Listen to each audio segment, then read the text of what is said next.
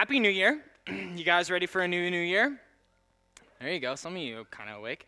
Um, so I, I really am. Our Christmas vacation, me and my wife's, was the craziest one I've ever had, and not in a good way, like in a bad way. Like, we went up to Flagstaff, and that night got snowed in had to drive back on the craziest roads I've ever been on in, in I 17 with ice. It was like Mad Max, like people, like explosions sliding off the roads. And then we go, wow, we didn't even have any time together as a couple. Well, at least we're going on vacation in California. Went to California the next day and went to Disneyland. It was so packed, guys. the entire day, we were on four rides. Yes, I know. So next day we go, we're, we're just going to leave. We'll just have fun in California, hanging at her sister's house. Next morning we go for a jog. I come back home and start throwing up. And then the next morning Lexi gets sick. And finally we just give up and just come home.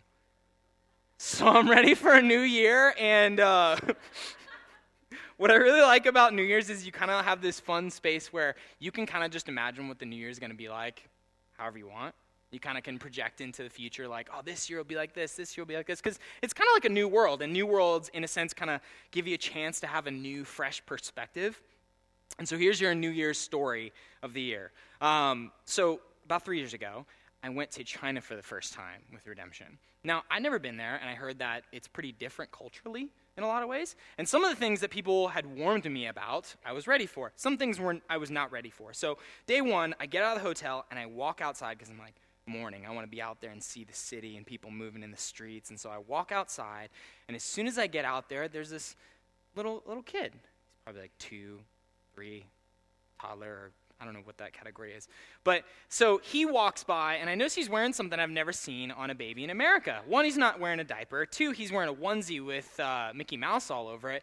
But the back end of it has like this cut all the way down and he has no diaper. So he looks at me, he walks by, smiles, looks at me, grandma's following along, and the baby just squats down and does what babies do best, right in the middle of the street, in the middle of like a crowd of people.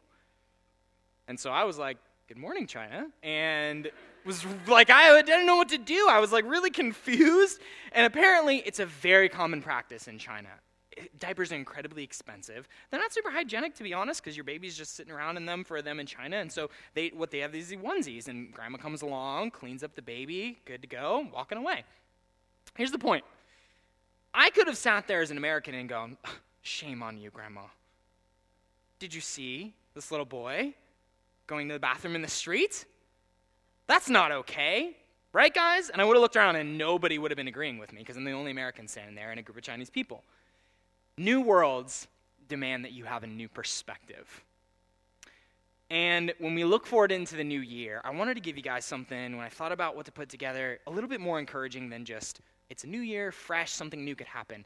Because as Christians, we live in a new world. And it does demand we have a new perspective. Because of Christ Jesus, we live in a brand new world, and I think that is at the heart of what we're going to go through today, which is in Second Corinthians. So Grab a Bible, open up to Second Corinthians chapter 5, verse 16 is where we're going to start. Now, if you don't have a Bible, raise your hand. We got some Bible messengers coming along. They're going to pass out their Bibles. And so if you don't have a Bible, just keep that Bible. That's our gift to you. Write your name on it. That's for you to learn about God and His story of the world. All right, so pick up with me in verse 16. From now on, therefore, we regard no one according to the flesh. Even though we once regarded Christ according to the flesh, we regard him thus no longer. Okay, so what's the from now on, therefore? What's the story? So here's the, here's the background story. Second Corinthians is kind of like a after the breakup, put everything back together relationship letter. Paul's writing to a church in Corinth. He started it. And when he started it with his preaching, everything started off good, but then he continued on to other churches. But then he got word that things were kind of going crazy in Corinth. People were living in no way in step with the gospel. This was like the Vegas of churches in the ancient world. And so their lives are just not matching what the gospel teaches. And so Paul writes them a letter and says, Hey, you can't live this way.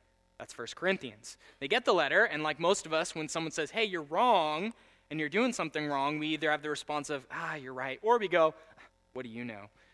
And that's what happened in the church. Some people were like, gosh, you're right. And then some people started creating a lot of division because what they did is they looked at Paul and they go, wait a minute, you're poor.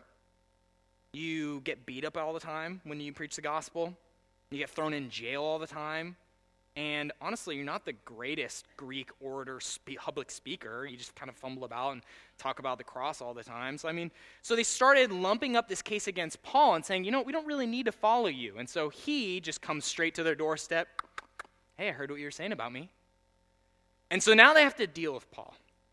And by the grace of God, the church at Corinth gets convicted and realizes we were wrong and they want to make everything fixed. And so Paul has to continue on and leave, and so he writes this letter back to Corinth, and basically he's saying, I want to make sure you and I are okay. Because you guys, you guys are my letter of approval. Like your heart, the way God is working in you, you're the proof that my ministry means something. But I want to make sure that you guys, the problem that happened with you in the beginning, can get corrected. Which was, Corinth was, in a sense, looking at the world with old eyes, meaning an old perspective. They were like me in China, but they were just running around going, This is ridiculous. This doesn't make sense. And so Paul's going, Okay, you need a new perspective, but how I'm going to do it for you is I'm going to tell you what God has done, how he did it, and now who you have to be. And that's where we're going today. We're going to go through what God has done in this new year, how he did it, and who we are to be. So, First clue that God has done something in verse 16 From now on, therefore, we regard no one according to the flesh. Even though we once regarded Christ according to the flesh, we regard him thus no longer. So, according to the flesh for Paul means the world's standards. Anytime you hear Paul saying flesh, he's talking about the brokenness of humanity in that it passes away. And so, what he's saying is look, I used to look at Jesus from a totally different perspective. Now, Paul you got to remember, he's a Jew. He grew up Jewish, had Old Testament chunks of it memorized. And so, what he had expected for the Messiah, which was going to be the superhero king who's going to come and save Israel, who's now getting invaded by Rome, he expected the Messiah to come in, beat up the Romans, kick all the foreigners out, and then bring Israel back together as a super nation state, and then God would rule on world and everything would be okay. And so he goes, I used to look at Jesus from that perspective, but then he did this crazy thing where he died and came back from the dead, and so I decided I probably should change my perspective. For Paul, he realizes, I can't look at Jesus with the same standards anymore. So how could I look at anybody else with the same standards anymore? How we view God will impact how we view other people and what world we actually believe we live in is going to communicate the rest of our lives how we live, how we treat people, and how we see things. And so for Paul, he begins with look, if you don't realize that you have to see Christ with a new vision and you have to see other people with a new vision because a new world has come, you're going to miss everything I've been talking about and arguing with. We're going to have these problems all over again. So we need to start with what God has done. And the clue is you can't look at the world the same. And so let's take a look at what God has done. Therefore, if anyone is in Christ, he is a new creation. The old has passed away. Behold, the new has come. Little note I want you guys to take a notice of. In that verse right there, from there, or, therefore, if anyone is in Christ, he is a new creation. Here's what it is in the Greek. I don't speak Greek, I just looked it up. Therefore, if anyone in Christ, new creation. That's it, period. If anyone in Christ, new creation. Now, I think what they're doing in the translation is perfect. If anyone is in Christ, especially because he's talking about people, they are a new creation. But what Paul is really trying to get, and I really think we need to understand his perspective to get the bite of it, is the problem with Corinthians, the church, is they are, in a sense, were, had really bad vision and they had glasses on. And if anybody doesn't have bad vision, you know if you grab somebody else's glasses to joke around, you put them on, it makes you dizzy, you can't really see anything. And so Paul's saying, look, a new world has come. Your guys' vision has been healed, but you're keeping your glasses on. And so now you're not seeing things correctly. And I think that we can only get at that if we understand that this isn't just specifically about individuals. Therefore, if anyone in Christ, the new creation has come, you are a part of that new creation. But what Paul is really trying to get them to see is a new era in world history has begun, and you are a part of it. In a sense, what Paul is trying to get them to understand is the end times have begun, and they began 2,000 years ago when Jesus got back up from the grave, and it's been that time ever since the new creation. For Paul, again, as a Jew, he had this rattling around in his brain that God has his world, and he's obsessed with it and he loves it. And when it gets totally ruined and destroyed by sin and everything gets broken, God began to promise that he would renew it that there would be a time where, in a sense, he would make new creation. And I think that to get that, we can even go along with some of the Bible reading we've been having in the True Story Project. In fact, turn with me to Isaiah 65, verse 17, or look up on the screen.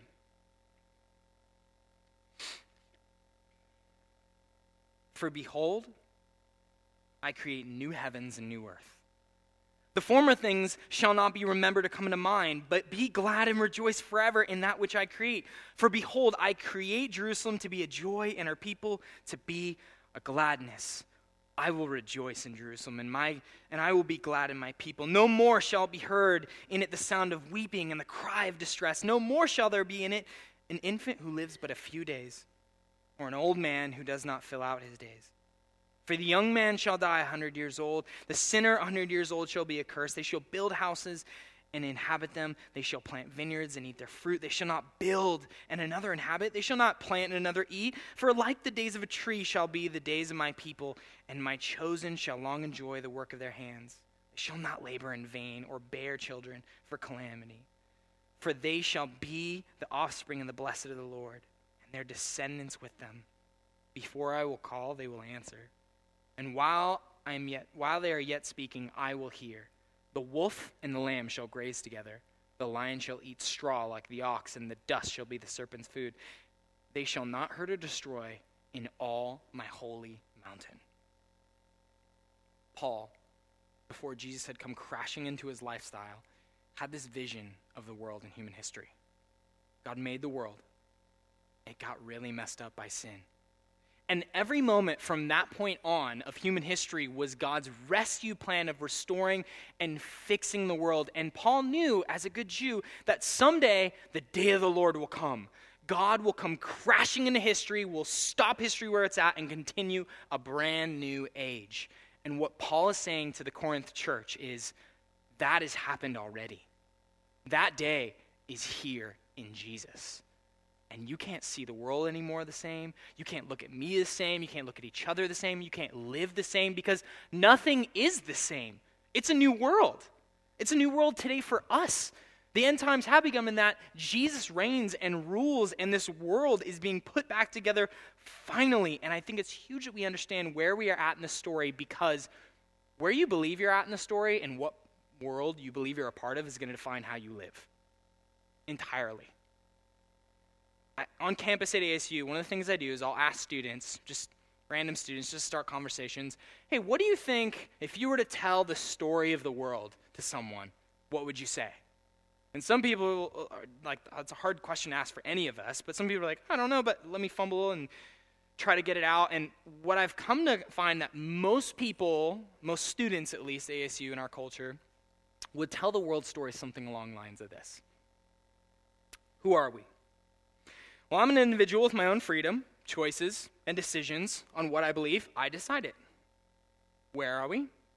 Well, I'm in a world that's for the most part, part pretty comfortable, progressing for our less enlightened predecessors because of science and the iPhone. What's wrong? Well, a bunch of others.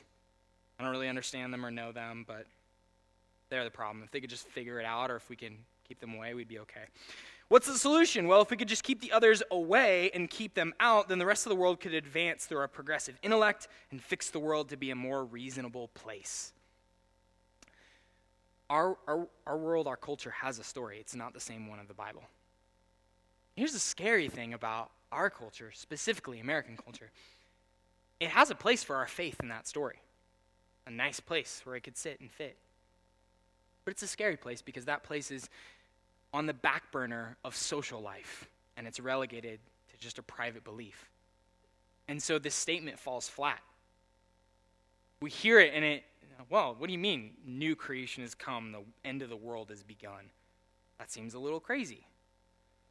But for Paul, for the Corinthian church to live out what he is calling them to live and what God is calling them to live, and for us to live out what God is calling us to live and live into new creation, we have to believe we actually are in a new world. That our faith is something so much more than just a personal ascension to a couple of intellectual truths. We need to understand that because of Jesus, a whole new point in history has begun. But here's the thing that I started thinking about is kind of tough. Paul says, The old is passed away, and behold, the new has come. Well, how does that work? You're going to go outside in 20 minutes, you'll realize that the old hasn't fully passed away. So, how do you explain that, Paul?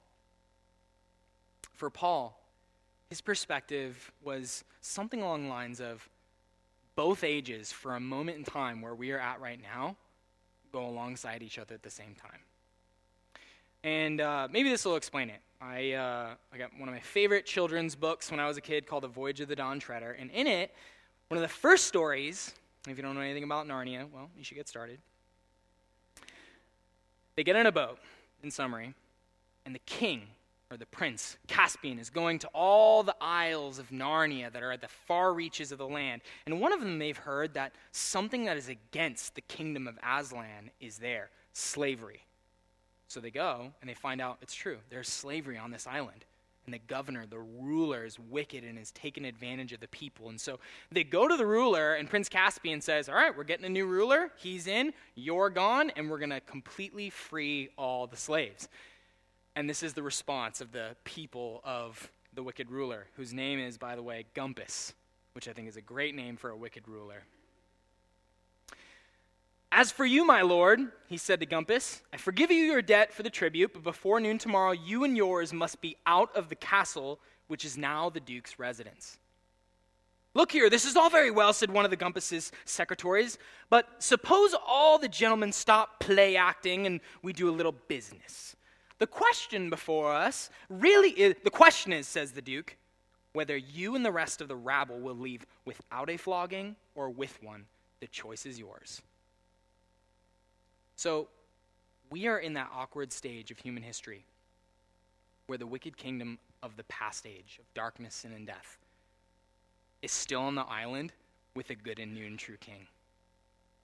And it's not leaving without a flogging. It's going to have to be forced out by Jesus. But we are in that awkward stage where there are the two kingdoms kind of right on top of each other, living on the island at the same time. And so, if we are not careful and we listen to the culture too much, or if we're not careful and we don't listen to Paul's argument and is bigger than just individuals, we forget and we get blinded into thinking that maybe the wicked ruler really still is in charge. No, Jesus is in charge.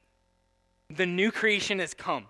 It has come fully and new and fully. And that is why we can live into this new year as followers of Christ because the end of the world has begun in a great way, in that Jesus is reigner and ruler over our entire lives and over this world. Now, for Paul, he continues on because he realizes that the Corinth church needs to hear not just what God has done, bring about new creation, he needs them to hear how he's done it because that's going to transform their lives. So, in the next verse,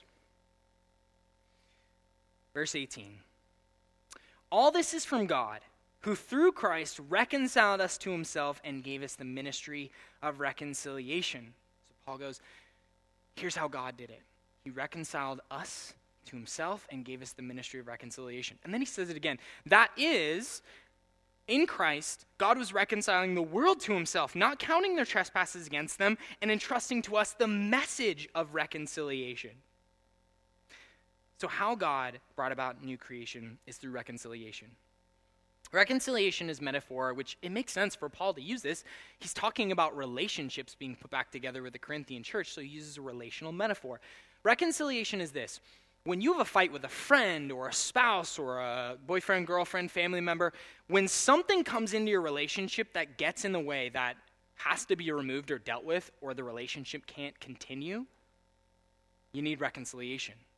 It's the process where that thing needs to be removed for relationship to continue on. Paul goes, God has removed what was in the way for me to have relationship with him so that we could be back together, and that was sin, trespasses, evil, wickedness. God had removed it, and two things he wants them to see, and I think we need to see God is the initiator. He says, All this is from God. And then he says it again that is, in Christ, God was reconciling. We cannot fool ourselves into thinking that anyone can move forward and begin the reconciliation process without God first doing something. God is the reconciler. If you are sitting in here and you feel the need of reconciliation with God, whether you follow the Lord and you're going, ah, I just had a rough couple of weeks, or you don't know the Lord at all, He has taken the first step. You don't need to take the first step, it's already taken. God is the reconciler. He's the one who moves forward, and He wants them to see this because of the next thing. God doesn't count what stood in between the relationship he doesn't count it, does not count trespasses. And I this made sense to me in a movie that I really love. I'll try to describe it for you guys best I can. It's a movie called Warrior, and it's special to my heart because the movie Warrior is about two brothers come from a pretty broken family. And they find themselves in the same fighting tournament where they're going to do a UFC tournament. And they aren't trying to compete against each other, but lo and behold, they find themselves in the finals together, and the next day they have to go to the finals and fight each other like brothers. I love the story because two things. It really speaks to my heart in that I grew up with all boys, all brothers in my house, and we were all wrestlers, and everybody got into MMA after high school. So, love watching this, just geek out on it. But the second part is their family, all the relationship, everything you're watching go down in this movie is really hard and broken because like my family, so much of their nuclear and extended family had problems with alcohol and drugs that it just made the brother relationships really tough and the relationship with the father really tough. And so, in one of the last scenes, Tommy, one of the brothers, is sitting down in the casino, and his dad walks in trying to encourage him, and Tommy just goes off. I'm so mad at you. I hate you you abandon, just trying to get his heart out because he's hurting from what the father has done from a lifetime of alcoholism. Dad walks away. Next scene, you see Tommy walking in the opening the door, and you just hear screaming, and you see his dad drunk. He had relapsed. He'd actually been sober for about 10 years, and because of that comment, he relapsed. And so he's in the room, and there's bottles everywhere, and he's crying, and he's screaming, and he's red faced, and you can tell that he can't really know where he really is. He's got like these little headphones on and trying to play these tapes, and he's babbling, and you can't understand him. You can just hear things, little regrets coming out of his mouth, and things that he'd done to his sons that he's sorry for, and he's just a mess. And so what Tommy does is he grabs his dad, he's like, Come here and he drags him into the hotel room and he puts him on the bed and he drags his dad into his lap. He takes away the bottle.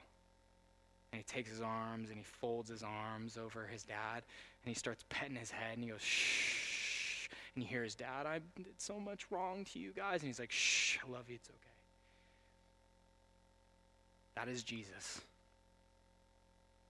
You see, Jesus on the cross was the very reconciling power of God the thing that stood in the way between us and God and always does until Jesus came is sin.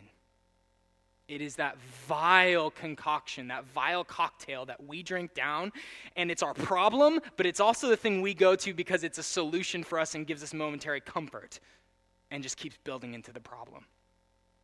And Jesus drags us into his lap and he whispers, I love you. I'm not going to count it. I'm going to care for you. You're mine. I love you. And in the hotel, God has sent Jesus into the hotel of the world to reconcile the world back to himself. And he drags the world into his lap, each and every one of us. And he takes the bottle out of the hand, that sin and that death, and he whispers that he loves us. And then Jesus drinks down the bottle himself to deal with it. What God has done is brought a new world. Because what got in the way of the old world being together with God was sin, and Jesus dealt with it. And it is dealt with today. Guys, it's dealt with today. You don't need a new start over. You don't need a new fresh year. You can look forward in this year knowing that for 2,000 years, it has been the new year. It has been the only new year, the only fresh start that you will ever need because Jesus has taken away everything that could ever get in the way between you and Him, sin. And He has taken upon Himself. And Paul is telling that to the Corinthians to try to get them to understand a world has come that is new. You got to see things new. God did it through reconciliation, and now this means we need to be something new. And that's the next line. Therefore, we are ambassadors for Christ, God making his appeal through us. We implore you on behalf of Christ, be reconciled to God. So, Paul's telling this to the Corinthian church, and I think he's kind of got two audiences in mind. One, the people who have been refusing reconciliation. Two, the people who already know reconciliation, they're like, we're totally on your side, Paul. I think what Paul wants them to see is if, you, if our God is the God of reconciliation, how could we not be reconcilers? Right? If we are the very ambassadors of God, meaning when we step into a foreign nation and the nation goes, Who do you represent? I represent the kingdom of God, and that's the only representation that this worldly kingdom has of God. If the message of God is reconciliation, shouldn't our lives be dripping with reconciliation? I mean, what would this city look like if we were the first initiators of reconciliation? What, if it, what would it look like if, when it came to the racial divide in our country that is tearing us apart, we were the initiators to find any and every means for reconciliation, starting with our lives and not looking to somebody else to figure it out first? What would it look like if our marriages were so dripping with reconciliation that when people looked on the outside into Christian marriages, they realized, man, it just seems like every time something comes up that's bad, it just gets taken away because you guys just swallow it down and reconcile? What if the political differences that are going crazy in our nation, we ended up being the initiators of relationship and parties, and you send out the invitations, and both sides of the Facebook divide are sitting at the table, and everybody finds out, oh, you're the one who put this together. You brought everyone together. Huh. Why? Because my God did it for me. How could I not do it? How could I not be a reconciler if my God has done it for me? And I think that Paul says this to the second group of people. We implore you on behalf of Christ, be reconciled to God. It's for those who have not stepped into reconciliation yet. And I think there's those people in the church in Corinth, and there are people in there today, right now. I am begging you on behalf of God, just like Paul, be reconciled to God. It's already done. A new year has begun, but God has begun a new world so much longer ago. And you don't need to do anything because God has already initiated reconciliation. If you are here and this was your resolution, or you've been coming and you don't know where you're at with Jesus, just step into reconciliation. It's already extended for you. There's nothing in the way, there's no gap between you and God anymore. You can have that freedom. And the last line I think Paul says is not just a general statement, but I think he's thinking about his own ministry. Verse 21 For our sake he made him to be sin who knew no sin, so that in him we might become the righteousness of God. So Paul again is thinking about his ministry. Every time he preaches the gospel, he gets beat up. Every time he does something and goes to a town, he ends up poor. He's not looking good from worldly standards, and he's trying to get Corinth to understand they need a new standard. And then I think about Paul probably, in a sense, is going like, what happens if I fail? And what happens if we fail? Like, we can, I included, can all say, I've not been the most aiming at being a reconciler in life for Jesus. If someone to say, you are an ambassador for Christ, that's like almost a shock to some of us, including me. It's like, that's a big calling. How could I live up to that calling? What happens when I still act like the old ages here? For Paul, he is the cross at his back, and it's the thing he leans to. For our sake, he made him to be sin who knew no sin, so that in him we might become the righteousness of God. every shortcoming, every failing that we have.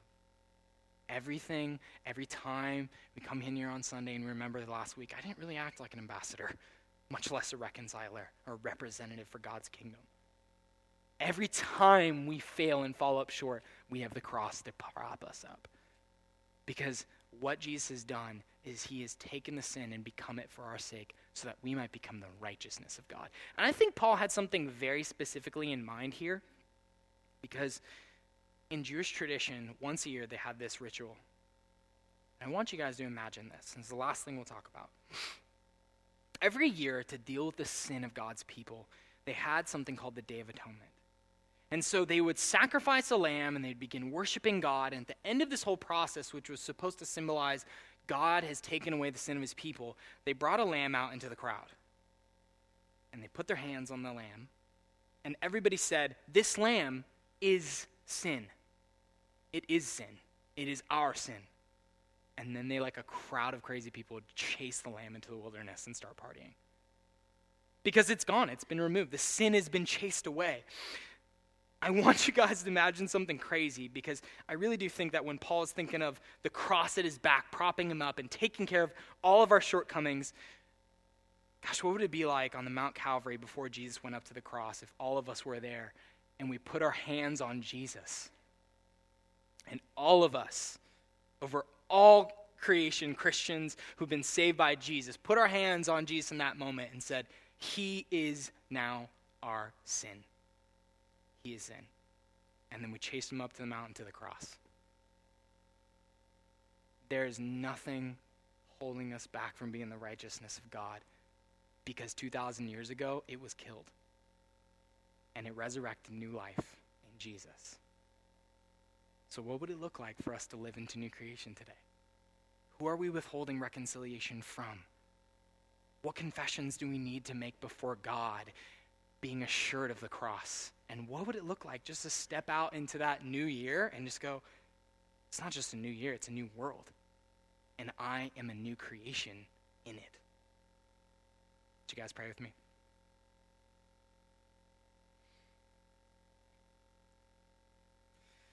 Oh, Father, I love you. I love your Son. I thank you for your word, for every man, woman, and child in here. Pray that by your grace and by your spirit, you might transform us and transform our eyes to see your new creation all around us, to see the world as it truly is. That you might, Lord, make us ambassadors, imploring to the world to be reconciled on your behalf, to make us brand new, because you've done so in Jesus. May we send out into this world to be a light knowing that at our back, our support, our prop up is the cross. And it's in your name we pray. Amen.